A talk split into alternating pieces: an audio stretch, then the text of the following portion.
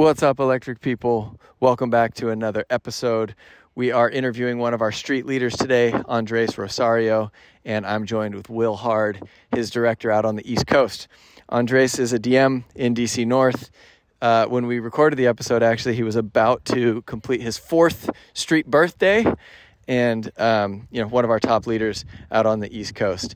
He's been with the company now for four years, like we said. Got a couple hundred installs under his belt, and is a is a super awesome leader. I actually love my favorite part about this episode was following his path. I love the diversity that we have in the street. Leaders come from all different walks of life, and Andres came from Wall Street to the Dominican Republic, out to the East Coast, and into Sunrun. It's a pretty awesome story. Um, but it was great to talk about his values as a leader and some of the some of the proficiencies that he's developed through coming in here. I love that people come from different walks of life and exhibit the same leadership abilities that make them successful in the street. So let's get to it. This is Andres Rosario out of DC North. The street is where we create. We call it suburbanpreneurship. mixing big company resources with an entrepreneurial spirit. This is Electric People. Andres Rosario, what's up? Good, good. How are you? I'm good, up, man? man? We're joined by Andres and Will Hard today. What's up, Will? What's up, guys? How are you, man? I'm doing good. I know Andres is doing good. I think everyone's in a good mood today. Yeah, There we go. good, good, good. Just got back from uh, from a VC, so feeling Oh, extra you good. did? A Yeah, little bit of early morning VC to start out your week on a Monday. exactly, I exactly. like that, man. Uh, we were just talking before we hit record that you're coming up on your street birthday in August. That's going to be four years for you. Um, tell me a little bit about how you came into the industry. I don't know that I know your full story. Perfect. So um, I actually started before um, I was with Sunrun. I've, I've been in the solar industry for a little bit over a decade. Um, so I originally started my career in Dominican Republic. Um, so actually, after uh, school, I actually worked in um, epidemiology. So I, w- I was previously an epidemiology researcher um, at Columbia University in New York. What is an Um, epidemiology researcher? I'm asking because Will doesn't know. Of course, I know. um, so yeah, study study of of diseases. So kind of diseases um, like large scale diseases that affect you know uh, populations. Um, so specifically, we were studying um, uh, psychiatric, um, child psychiatric uh, epidemiology, uh, and then also um, HIV/AIDS epidemiology, specifically based um, in New York. Uh, so I was I was doing that for about four years before I made a career change over to uh, solar. So I moved to the Dominican Republic and started uh, working in in solar. Isn't that wild that you studied epidemiology without like any major pandemics, and then a couple years later we go into like an unprecedented like global situation? Were you freaking out, or were you cool? Like, were you understanding what's going on? Um, I wasn't necessarily. Um, I was freaking out as much as as much as everyone else, um, but just kind of understanding also like the demographics that that it affect that it affects and affected um, disproportionately. Kind of understanding that just based on the numbers, I wasn't necessarily like too too too worried. So when, So- uh, but when they were saying, "Hey, we're just going to lock it down for ten days," were you in your head being like, "No, it's going to be more than ten days"? Um, that I that I wasn't necessarily I wasn't really really sure of because I wasn't following it that closely, um, kind of in, in comparison to anyone else. Um, I was just more so just kind of going going with going through the motions as we all were at, at that time. Yeah. Well, next time there's a flare up, I'm coming to you to know how worried I should be. How about that? Okay, okay, that that's previous previous life. I don't know if I'm up to date, but I, I know a couple of people that I can call to give you more up to All right. date. Well, you're the only one I know, so you're my guy. Okay, okay. So why'd you go to the Dominican Republic to get into solar? How did that work out? Um, so when I when I left the college, like the big the big epiphany moment for me was um, I took a I took a course on energy. So they were talking about different types of energy that existed. Um, and after when when I was in um, when I was doing epidemiology, I also a lot of my friends went to um, Wall Street. So at that time, I was kind of learning how to trade, and then a big portion of that was kind of understanding geopolitics. And then I kind of went through the whole rabbit hole of like climate change and, and fossil wow. fuels. Um, so it kind of it was I had a bit of like a quarter life crisis of just like I feel I feel like I was lied to my entire life. Um, so I went through like a six month period where it was you know it, it was yeah it was a very interesting it was a very interesting time. Um, you know, writing a lot, reflecting a lot, um, sleeping on my sister's you know basement floor uh, in in in Atlanta. Um, kind of figuring out what was going to be the next step for me. And then at one point, I remember her asking me. She said, "Well, what what are you going to do? Because you can't just like be." you know sad sad about the situation like what are you going to actually do when you say you felt like you'd been lied to like the, the situation was more dire than you ever understood or what yeah i felt like it was more i feel like it was more dire than what i actually um, understood mm-hmm. um so so kind of going through that um, and feeling that you know deep deep within me being you know sad about it. Um, you know one point at one point my sister said well what are you going to do about it? Um, and then at that point i was like well i'm gonna you know i can go to dominican republic and i wanted to kind of my whole vision was like i want to democratize energy. I want to help people um, you know, own their energy, own their power, and that was kind of where my journey um, started with with solar. And then I went to the Dominican Republic. I essentially, you know, at one point was building solar panels, was building inverters. Why the um, DR? Why'd you start there? Um, well, I'm, I'm I'm from there. Um, I'm a dual citizen. Oh, okay. Um, yeah, I'm a dual citizen. Um, and my so my mom, you know, my mom would would take us there, would take us there pretty frequently. Um, so you know, th- thanks to them, we had a pretty good setup there. So I was able to like move. You know, I had you know my own my own room there. She she was still based in in New York, but basically, you know, I was able to move into to the family house and live there and, and have that experience. Cool. So what was that like? You go there and you you you said you dabbled in a bunch of different things. I'm trying to think if I went to the Dominican Republic to get involved in solar, where would I start?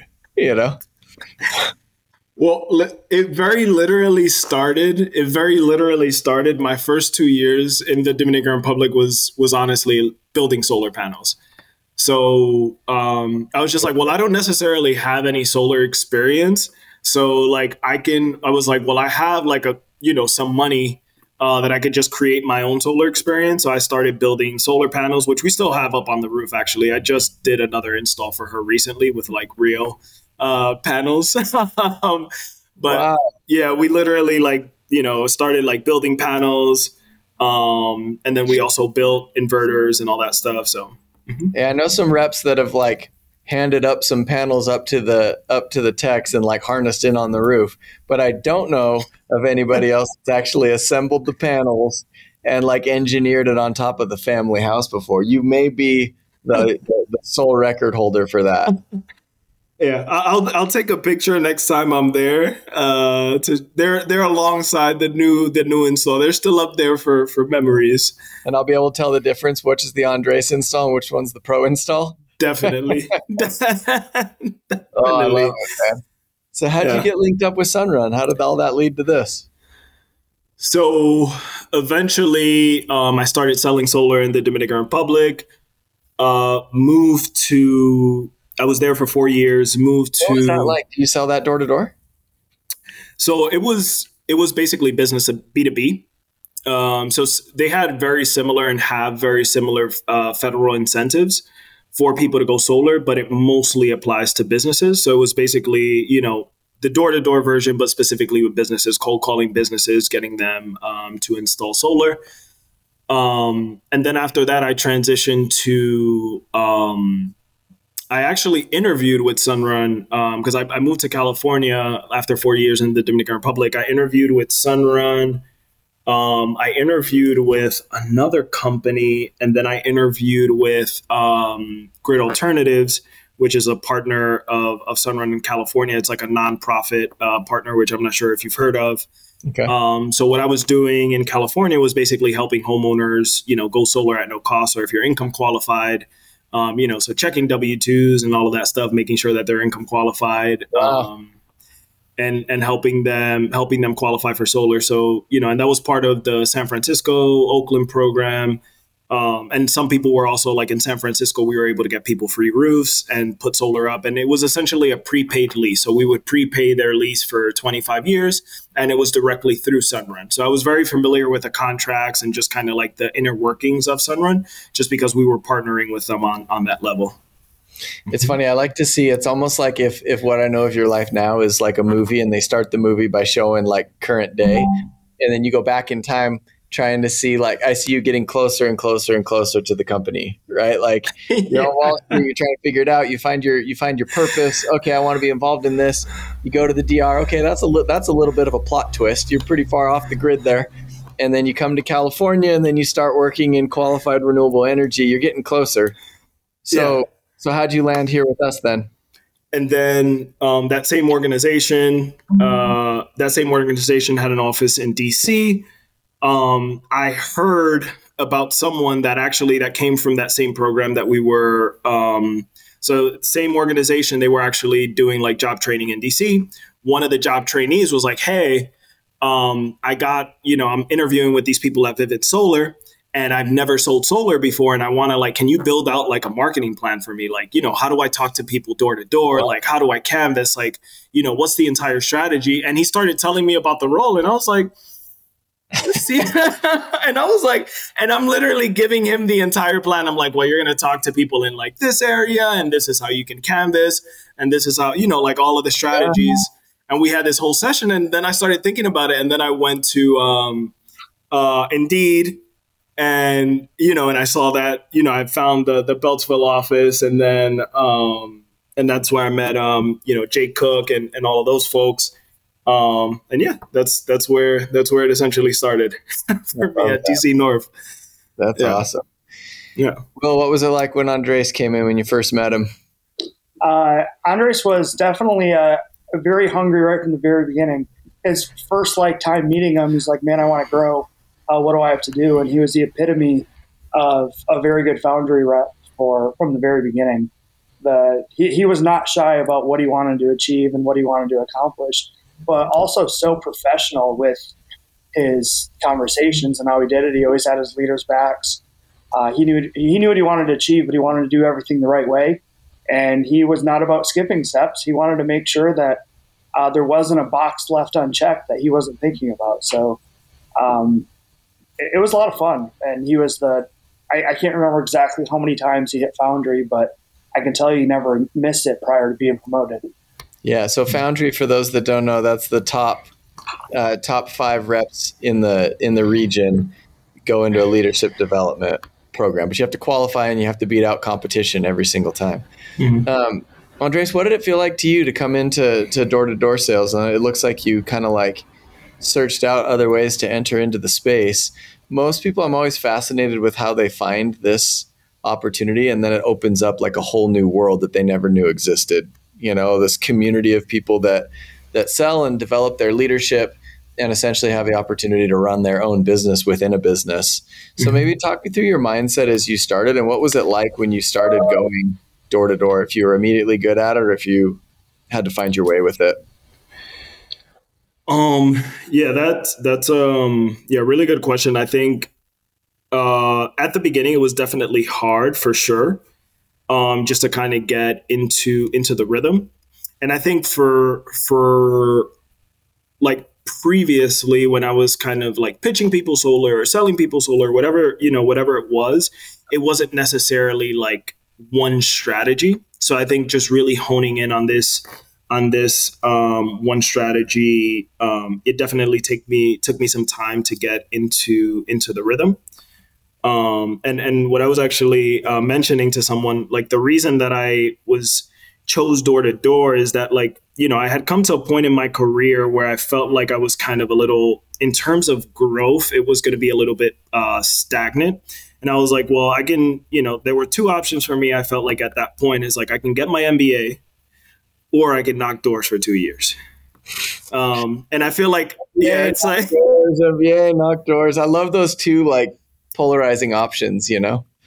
Yeah, yeah. And I was like, well, one one option uh, immediately after I come out, I'm 150 to 200 thousand dollars in debt, and I was like, even if I don't sell anyone or sell the minimum amount of people, I'll still be, you know, two hundred thousand dollars in the black by knocking doors. Honestly, man, like I have a real theory on that that you can't Mhm. lose. Like it, you you kind of can't lose at this job. Like the things that we're worried about, like oh they could say no, and then you're like and like I still haven't lost anything. Like I Mhm. really don't lose anything by taking this chance, and it's an interesting like it's an interesting way to like gauge the opportunity and like weigh the risk because again a lot of people would equate like okay i'll go get my mba and then i'll have opportunity but then you have to weigh it's like hey it's going to cost money this other one okay say i'm the worst ever which i life experience has shown you that that won't be the case but if mm-hmm. i'm the worst ever i'm still up on someone that invested in another op- you know what i mean like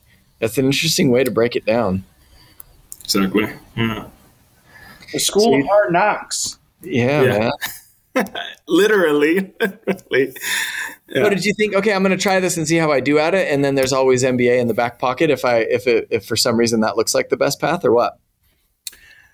No, I thought um I, I thought like once I made that decision I'll I'll um I'm gonna do it. And the thing is that at that point I had, you know, from what I had saved, I had like 25 to 30k like 25 to 30k. So I was just like even if I like literally fail, fail, fail, and I had scaled down my life at that point. So I was just like at that point I think you know my my expenses monthly were like i would say like 2000 less than $2000 so at that point i was just like even if i like completely and totally suck this can get me through two years of this you know experience that i'll have Your life expenses in the East Coast were two thousand bucks. That's insane.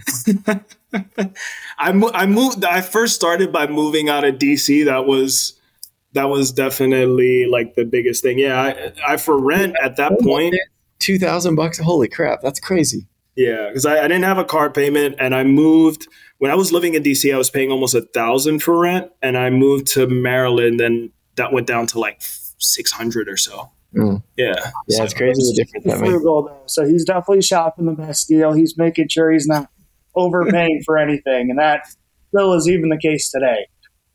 Yeah. Maximizing. We'll call it maximizing. yes, yes. What were your thoughts as you started to go out and and prospect and sell? Like impressions of the company, and then as you started doing the job, impressions of the job. What were your early thoughts?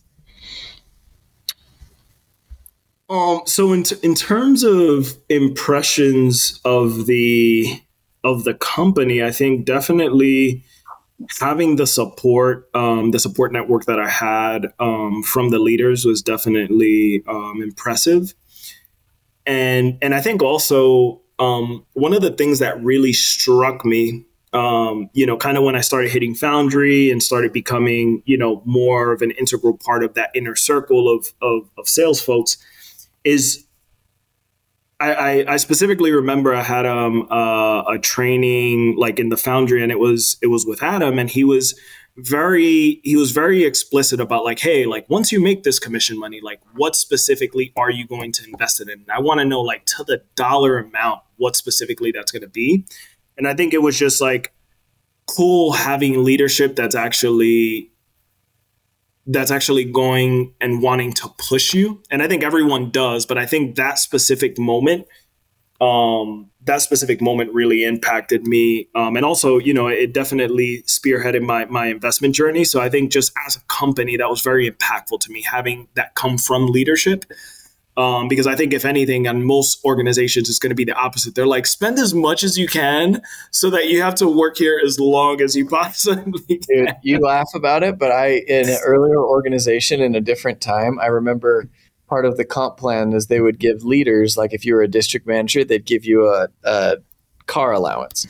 It was just a monthly amount, but they called it a car allowance. And I was talking to somebody and I was like, "Well, what if you don't use the car allowance? Can, this is before I was a leader. Can can you still get the money?" And they're like, "Yeah, but we want to encourage people to to become like dependent on the car payment so that they stay here long term." And I remember hearing it, and I'm like, "Like, it's a pretty shallow. It's 500 bucks. First of all, it's not five thousand dollars, and then they're not like, you know what I mean?" And it was like, it was. I was like, huh, like that's as deep as you've thought. It's not, hey, we want to develop like these people and understand that if we if we help them develop into something, then they'll probably engender some loyalty. It was literally like, now nah, we think that'll hook them, and I was like, all right, man. I did not get a car and get on that car allowance. I just remember thinking that, like, man, there's got to be more to it than that. You know what I mean? Yeah. Funny. Um, so did you pick up sales pretty quick? I believe so. Um, in in terms of and and I guess it depends on like what you what you would define by by pretty quick, but I would say like within the within the first like 6 to 9 months I started to get into the rhythm of it, mm-hmm. specifically with this, you know, like the demographic that we're working with here. Um, and understanding within that what was my, you know, what was my superpower and just honing in on my voice, uh, specifically on the doors, as well as, you know, in a VC and, and, and all of that, and what specifically I bring to the table that can kind of energize homeowners um, or, you know, make them make them enthusiastic about, you know, making making that switch over to solar with me. I'm going to ask you and Will this, but what do you think your superpower is? Will's same question for Andres. What do you think? In terms of sales? yeah, you said that you you you had to find the rhythm and connect kind of with your superpower or what makes you good at it. What would you describe that as for yourself? What's something that helps you do this at a high level? I think for me, and this is you know this is pretty basic. I think um, I think for me, and it's not something that I feign or fake. I feel like I'm just naturally in awe of people, um, and I think you know going into conversations with anyone you know what whatever demographic it is whatever income demographic whatever any type of demographic it is i feel like i'm just naturally in awe of people. And i go into conversations knowing that i'm going to learn something that i didn't know before um, from that person. And i think people naturally like people that like them. So i feel like just expressing interest in other people and not necessarily faking it is that you know like you know the vc yesterday or even the vc this morning like i'm just like i had no idea. Like you know we were having a conversation for the um, the woman today. She's from el salvador. Um, the, the the couple from yesterday one of them is is uh, american the other one's from portugal. And i learned an incredible amount you know from from those two vcs so i think just being naturally in awe of people i think has them take a liking to me as well and people buy from people that they like. Um, and i think it also um, creates that emotional connection especially when people you know when when you ask people questions insightful questions about themselves that they want to answer and they feel that they're connecting with you. Yeah. Kind of that just intrinsic curiosity. Yeah. I wish what would you say well i wish that i would have gone first because i could have i could have uh, summarized what all of what Andre said in one word. The, not to diminish anything that he just said, but Andres is one of the most relatable people that I've ever ah. met. He, he uh, from a managerial level and from a kind of a sales professional level, uh, he just has the ability, regardless of who he's talking to, to to cut through kind of the weeds, so to speak, and get to get to the core of someone. And I've watched him do that um, in multiple different situations where he just he, he's insanely relatable, and he gets people to a listen to him and b follow him because of it. It's cool. Thank you. The uh, I remember Brian Tracy once said, I believe it's actually in the psychology of selling, but a good gauge of success in sales is how many people you can get along with, right? Like you can get along with the the bigger group of people. There's always those people that can sell one demographic. You know what I mean? Like where they're like, you know what? I kind of like a middle aged, like pre retirement, middle class type person. And then some people are like no i only like young people that are like tech savvy. But obviously opening up the aperture and being more relatable is a massive skill mm-hmm. you know? But you said you find enjoyment in that. You like learning about people and kind of like are, would you consider yourself an extrovert then? You get energy from people in conversations? Or you keep to yourself a little bit more? I think I think both. Um, I would say either an introverted extrovert or extroverted introvert. Like I feel like a little bit of both because I what definitely. About what about an introspective extrovert? so, something like that. Yeah. Yeah. He's definitely extroverted on the dance floor. Uh, normally, dang. Yeah. normally Get someone on the dance floor. see shy or a little bit quieter, you, you're not going to expect to just start tear up, tearing up the dance floor. But that's Andres. Andres from we have you know we we hire in the street uh, probably around five to six hundred people a month. So they're all coming from different walks of life, and Sure. like experiences like yours where you know you've kind of like you know had an interest in something and then like your path got more narrowed towards ultimately what you're doing. What are what are some early lessons that you remember learning that that that helped you either epiphanies or skills that you learned quickly? But what's something that you picked up that would be valuable to maybe a new rep listening to this about starting a career in street sales?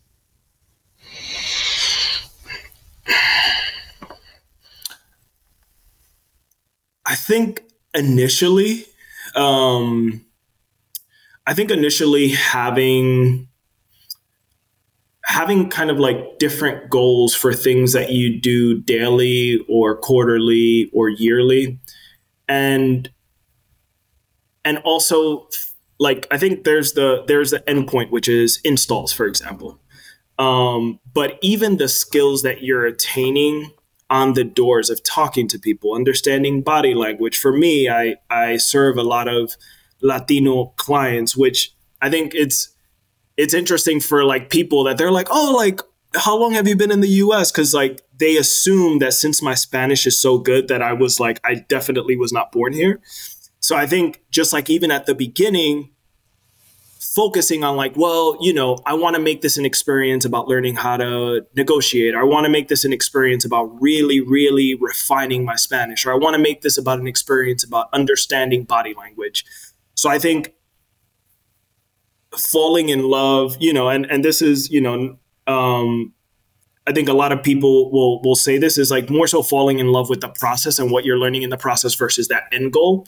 Because I think a lot of the times, if people don't achieve, you know, because I think there's some people with this that have a lot of success out the gate, and I don't think that was necessarily me. Um, it took a while for me to actually refine it, uh, to actually, you know, really understood understand um, what I was doing.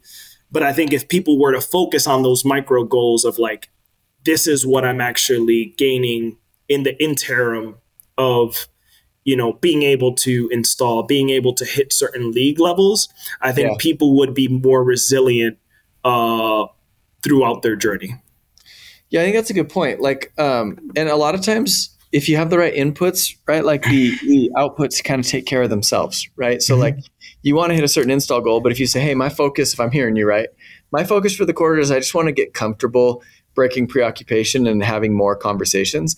As you start to get better, you're less stressed, you have success, you feel happier, and then the end result is there. Often, if you focus on the end result and say, I want to install this amount, you end up getting frustrated as and, and you end up kind of getting in your own way to getting that goal. You know what i mean? That's that's a good do you remember what some of your early goals were? Like what some of your early like focuses were to help you get started and find your rhythm?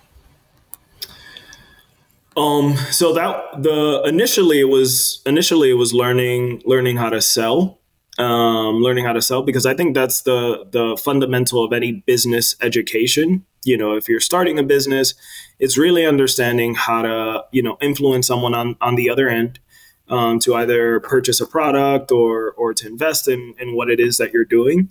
So i think uh, that specifically um secondly to be able to really um, grow my grow my investments um, grow my different type of in, investments um, so those those were two of the biggest um, initial ones uh, were those were those things i would say After Andres learned how to sell, I know he was definitely chasing a megawatt because as a new director, I threw out a, a, a little bit too big of a bet that we haven't talked about since. But he was, he was gunning for it. hey does, Yeah. does will does will owe you do we need to make good on a bet here what's going on no no no no yeah I, I i didn't i didn't hit it i didn't hit the the bet i didn't hit the It was bet a so- lot closer than I wanted him to be. Put it that what way. was the bet a megawatt in what a year uh, Oh, I I honestly I would have to look through the history of the texts. And I, I think it was either yeah, megawatt or a certain amount of installs within within a year, and which is very realistic for us because the the yeah. average system size is like nine, nine, eight, nine kilowatts. So. That used to be our league trip. That was that used to be the megawatt trip. Is you had to do a mm-hmm. megawatt in a year, and and honestly, it's crazy because our perspective has changed as the industry's evolved and as commissions have gone up. But you used to have to hit a megawatt in a year to go on that trip. And I remember like it would have been nice to have nine kilowatts. I remember when I was selling, my average was like 3.8. And I was like, in my head, I'm like, all right, so some people have to do 60 installs in a year. Some people have to do 200, you know, but that's how it was. Like you just, you just kind of went for it. You know what I mean? Yeah. It's all a game. It's all good. Um, yeah. So, talk about the transition to leadership and maybe some of the lessons you've learned in leadership along the way, because you lead uh, the DC North office, which is really dynamic in a lot of different ways. You've been through a lot of different market adjustments. So, one of the first um, markets to figure out and switch to selling a loan product, which was different. It took us a while to figure that one out. Um, now, you know, there's there's even increased market dynamics and and and shifts in what kinds of products you can offer, and coming up through leadership, right, from being massive offices to splitting off other offices. You know, that area has been uh, kind of a hub of change and innovation. So, talk mm-hmm. us about how you got into leadership and give us a couple adventures and leadership stories along the way for DC North. Um, so I would say it's been it's been about two years. Um, it's been about yeah two years and something like that. Um, but in terms of in terms of what we've had to to navigate um, i think it's been extremely enriching um, in the sense that we've had to adapt very quickly um, and i think some people you know some people can kind of see it as something that's negative. And i think it's something that's positive because you know if we're applying you know, and, and assuming, you know, the next 5, 10, 15, 20 years of our career, what we've learned in the last two years of being malleable, being flexible, of being able to really hone in on change and not only survive through it, but thrive, um, I think has been, you know, I, I think it's benefited us uh, highly.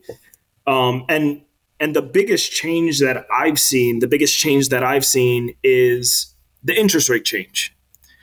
Um, and for for me, and I think for a lot of the reps that were used to selling a certain way, I think the biggest thing that we've seen is people changing their pitch. Because before it was, hey, you're going to save, you're going to go from paying X amount of money to paying this amount of money. Yeah uh, versus having people successfully pivot and training people, training people, you know, so the multiplier effect of how to successfully pivot to like, hey, it's not like you're going to save money, but you're actually going to be locking in your rate and you're going to be protecting yourself from inflation. Um, so being able to really hone in, um, really hone in on that type of sales and having a lot of people that were successful selling one way and help them transition to selling um, to selling another way. Mm-hmm. and also changing people's perspective and changing their narrative because there's always going to be people that are like oh you know the industry's changing and not, it's not what it used to be. Um, and more so changing it into a story of what can we learn from what's going on right now and the people that are going to arise as winners on the back end of this are people that did the work now so, you know, at, at what, you know, who specifically do you want to be when this kind of interest rate debacle ends? Do you want to be the person that was bitter about the good old days? Or do you want to be the person that rose up to the challenge, that's refined their skills up to that point so that when the market does soften up, you'd actually be able to take more advantage of that opportunity? Yeah, the um, malleability and adaptability of street like the street org always mm-hmm. impresses me. Mm-hmm. The fact that I mean, if you think about it, we're individuals that have kind of bet on ourselves, right? And and you know, you like to have you like to you like to hold the ball during during like a game time moment. You know, it's kind of mm-hmm. like this group, 100% commission, not a whole lot of guarantees. and a lot of uh, upside and opportunity to build their own thing, right? Um, and so I always say that the streets probably our most adaptable um, and malleable channel as far as we could switch products with the market we can change tomorrow. In fact, in a lot of ways, we like change. We may say that we don't, but mm-hmm. we actually do because we've aligned ourselves in a, in a world that changes constantly. So think about the four years you've been here, how much change you've seen, and that's actually normal, right? Yeah. But the thing that we can always do better at, that we generally critically don't do well at, is surprise. So we're like, we don't do well with surprise, often freak out. But if we're preempted and told beforehand, then we actually really are are I don't know, we're kind of fired up at a change.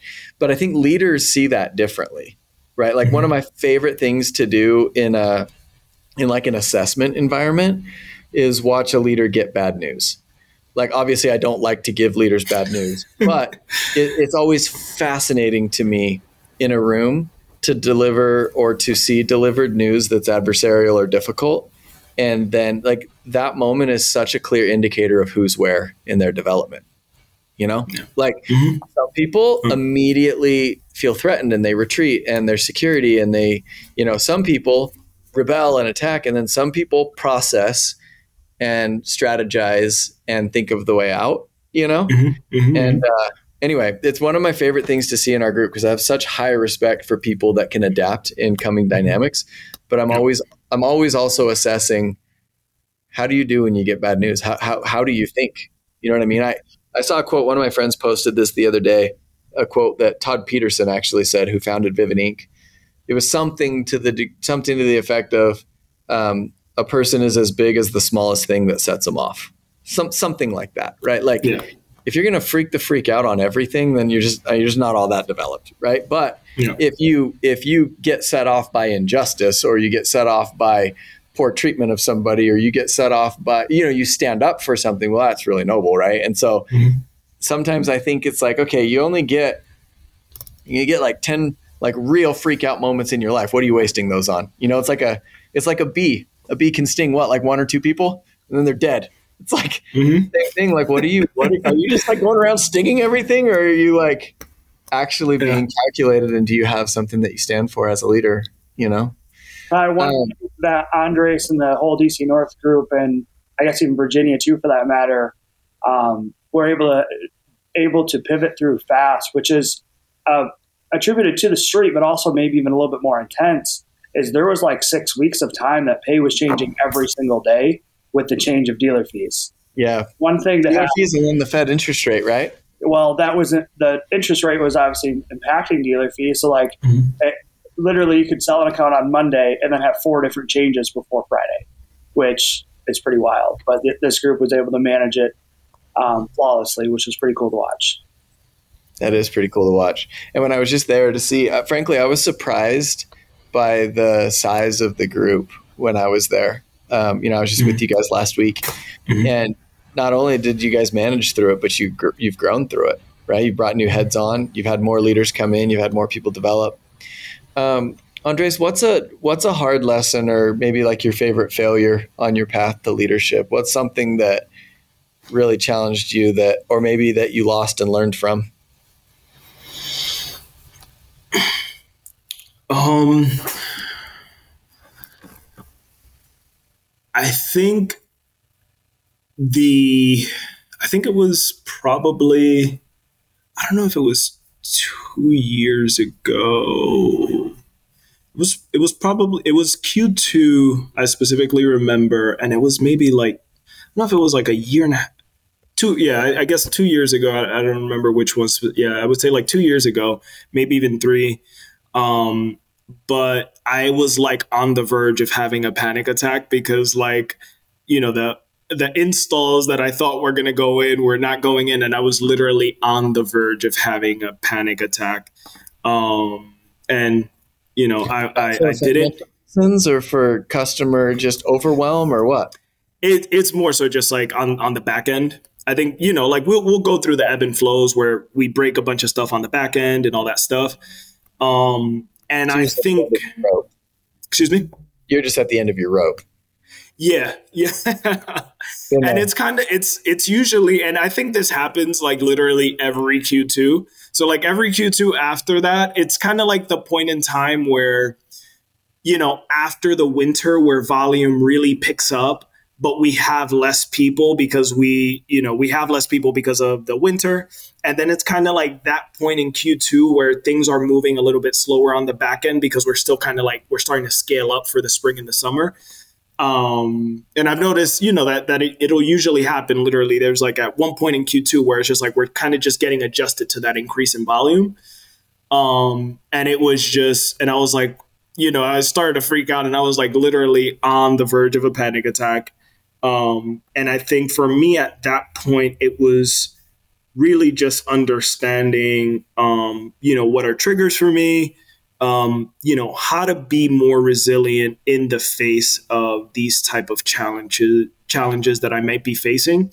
And I think when I look at my, you know, I'm not, I'm definitely don't want to be in a situation where I'm praying for easier life. I want to just pray to become more and more resilient. And I mm-hmm. think as I visualize my career you know in my life for the next 5 10 15 20 years i feel like you know the stakes are gonna get higher um so i think it's just having had that lesson where it triggered something in me physically that really you know put that chip in me where i had to really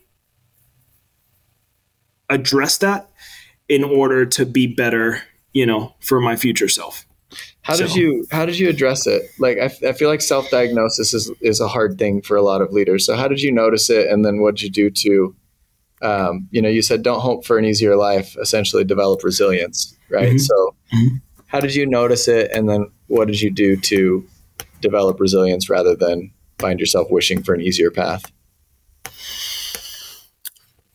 Um. So I think in that specific in that specific case it was just you know doing a lot of like breathing work and all of that stuff and notice it in terms of just like i was literally like suffocating you know like i was i was in the so you, you physically know, felt that it was impacting your physical well-being yeah exactly like there was a moment where it was just like you know like all of the stuff, you know, kind of like, and i am I'm sure everyone has had it in their career where that one day where like everything yeah. just falls apart. Yeah.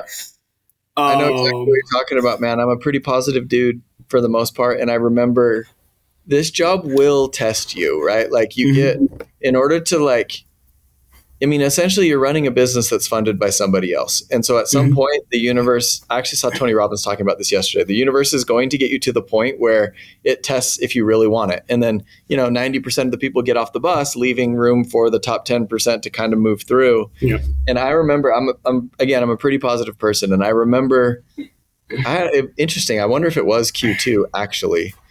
Uh, sitting down and talking to my wife. And I, I remember like taking my hat off and being like, like there's pressure on my head. Like I remember feeling that and then saying like I don't know if we're going to make it through this. Like it was like one of the very few times in my career that I felt like I don't I don't know if I can do this. You know what I mean? And it's like it's very rare that I get there, but I specifically remember the conversation and sitting there. Is a really real thing and I believe most leaders that have had success understand exactly what you're talking about right now.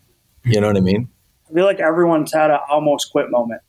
Yeah, yeah that was Andres.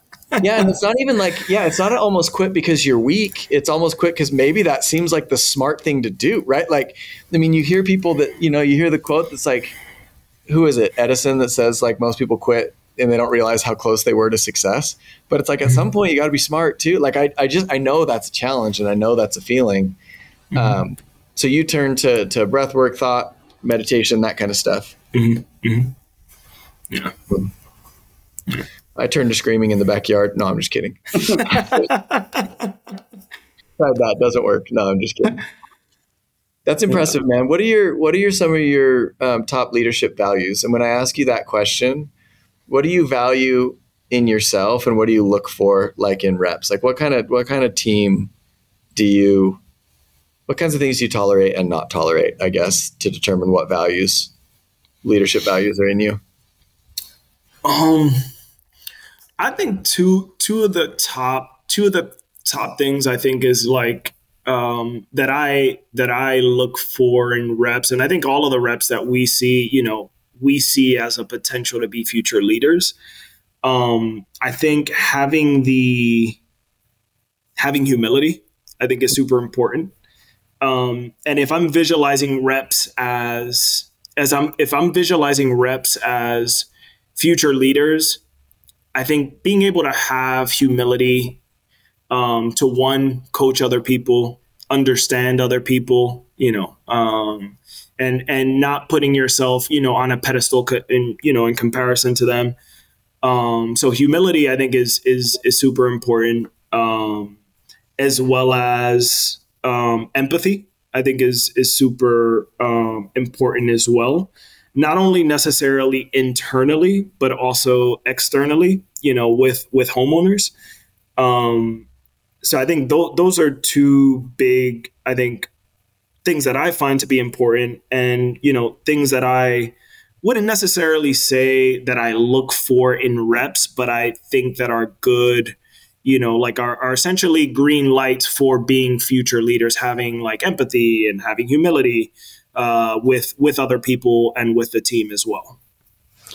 Uh, that's actually it's awesome because from someone that's doing it, it seems counterintuitive to what you would. You know what I mean? Like a lot of salespeople think, oh, performance, dominance, confidence, uh, you know, alphaism. What you essentially said is is uh, humility, teachability, those kind of go together, right? And mm-hmm. empathy. I think empathy is massive. Um, we just did this. We just did this. Um, this conversation on one of our leadership values on leaderhood. It, you remember at the Dallas conference where we talked about what that is, and we started by saying what it isn't, right? But part of what it is is being able to look at somebody that you're leading. Oh shoot! sorry, somebody FaceTime me. I turned off every single alert, and then somebody, I, and I think they randomly hit the button on like the group messages. No one wants to do a five way FaceTime right now. Um, back on my thought, the uh, one of the things that that you learn with with leaderhood or empathy is when you understand how the people that you're in charge of think, you can lead them better. You know what I mean? And when you understand, like maybe Andres, maybe you're super sensitive, and maybe Will needs to be challenged right? And you're both mm-hmm. in, say, you're both under my stewardship, and and you, you essentially have to lead those two types of people differently, right? Mm-hmm. Maybe you need to be built up, and maybe Will, maybe you need to be pushed in the chest, right? Like, but I think empathy is a bit of understanding, like, okay, if I push Andres in the chest, how will he interpret that? Mm-hmm. Right. I may go to Will and be like, Hey, you're doing a really good job. he's like, Don't patronize me. What do you want? Right. Maybe. And maybe for you, if I come to you, I'm like, hey, bro, you got to step it up. You'd be like, do you not see everything that I'm doing? Right. Not, and mm-hmm. not to say that that's how you both are, although I know mm-hmm. Will's like that a little bit, right? You're like a, you like that chip on your shoulder. Um, but it's really important. Like I, one of the best like piece of leadership advice that I ever learned. I actually I know my my brother Jordan does this, but he'll keep a list um, of the people that are in his direct stewardship right next to his right next to his desk, like mm-hmm. by name. He'll list them out, and then he'll just look at that list in his weekly planning and say who who needs me this week like who needs me and he just looks at his list and he's like that person and then he'll ask himself okay how do they learn and how do they interpret praise criticism and and and then when you think about it sometimes just for 30 seconds right? It's like oh i know exactly what to do you know? But i think a lot of leaders you seem to be a very like uh, mentally and emotionally present person. Sounds like you've done the work to kind of get there but that's a real strength to be able to think and see people that way because then ultimately you end up leading them the way they need to be led you know? Yeah. Yeah. Yeah. Agreed agreed will what do you think? What are andres's top leadership values? Um, andres definitely uh, appreciates uh, conciseness.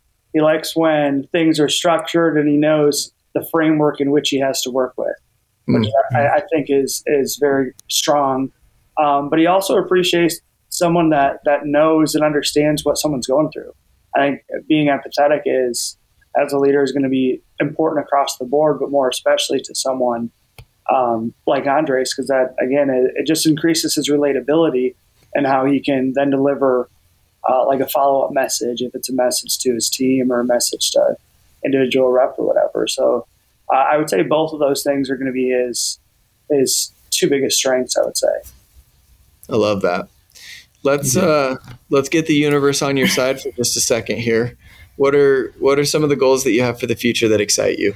What's something that you ultimately hope to move towards through this yep. role? Ty, while while Andres think about how to answer that question too, one of the things that I do think is is cool because we talk as an industry and uh, as a group about some of the cool investments that everyone's making.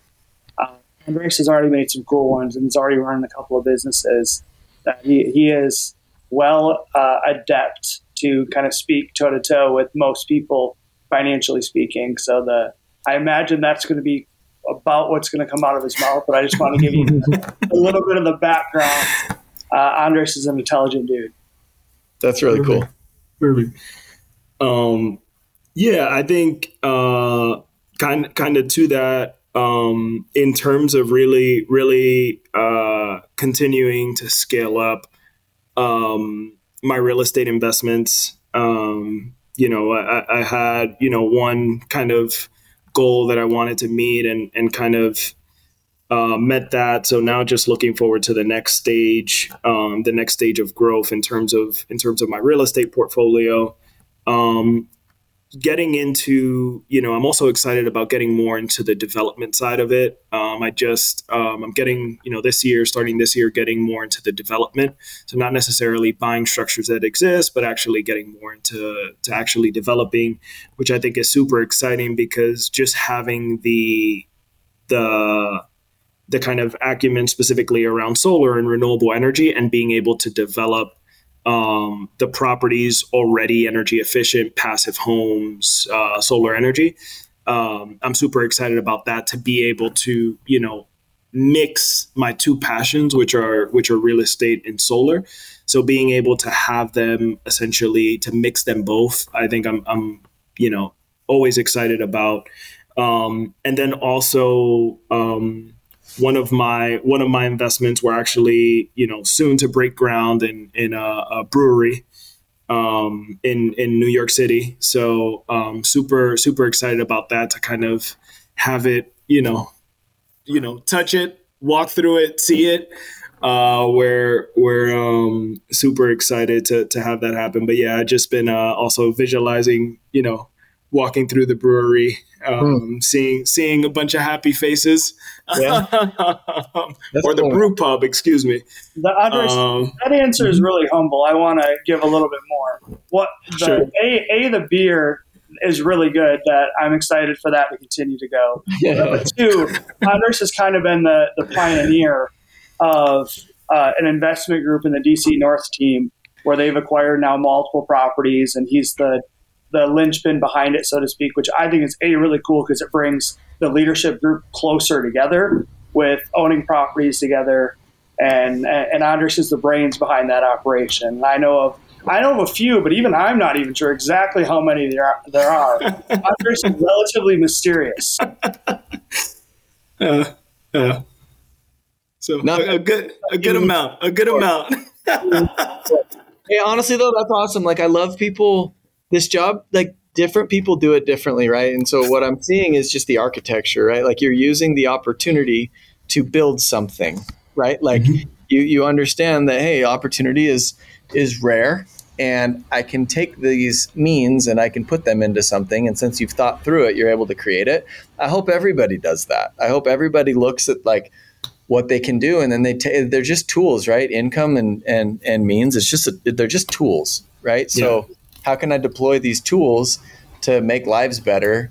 Is that's ultimately like this idea of suburban entrepreneurship that we talk about. It's like yeah. I have a skill, you have resources. I'm going to combine my skill, your resources, and I'm going to build a better life for myself and those attached to me. That's you're doing it, man. Like it's pretty awesome to see. Yeah. Uh, any any parting words or pieces of advice before we let people jump out of their car and go hit that first door with an increased vigor and energy and zeal? I would say for um, kind of going back to one of the initial topics that we were talking about. Um, one of the things that I, I see with reps and and you know I've, I've gone through that as well um, of just you know you have a specific goal in mind you hit your goal and then you kind of get to a plateau um, then it takes you time to actually set your sights on, you know, X X goal to kind of create that impulse for you to continue to move and grow.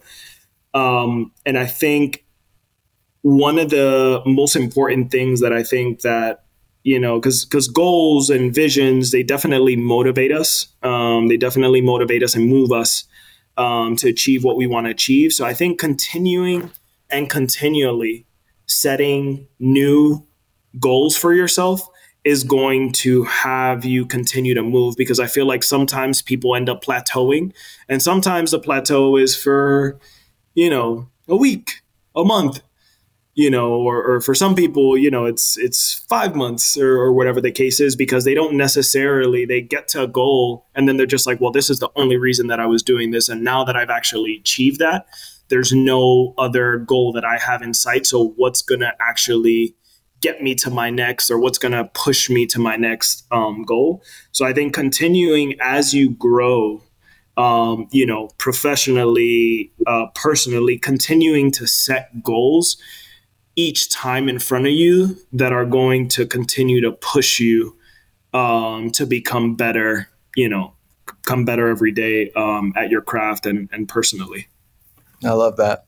It's a really proactive approach, right? They don't just happen. You have to like have, I've found you have to have concentrated, like set time where mm-hmm. you sit down and create the space to like evaluate. If not, you spend you spend your whole life like chasing money and then you don't really know what you're going to do with it once you get it and it's like why'd you exactly. get it in the first place if you didn't have a plan for it you know what i mean like exactly yeah i think that's really good advice mm-hmm. well hey I, I, appreciate you guys jumping on representing capital representing your crew out thank here you. and uh, yeah really enjoyed the conversation stoked Likewise. to get it out to everybody so thank you guys for being on thank you appreciate it If you're listening to this and interested in joining our teams, DM us on Instagram at Run the League. What are you waiting for? Run the league, shoot us a DM, and let's get going.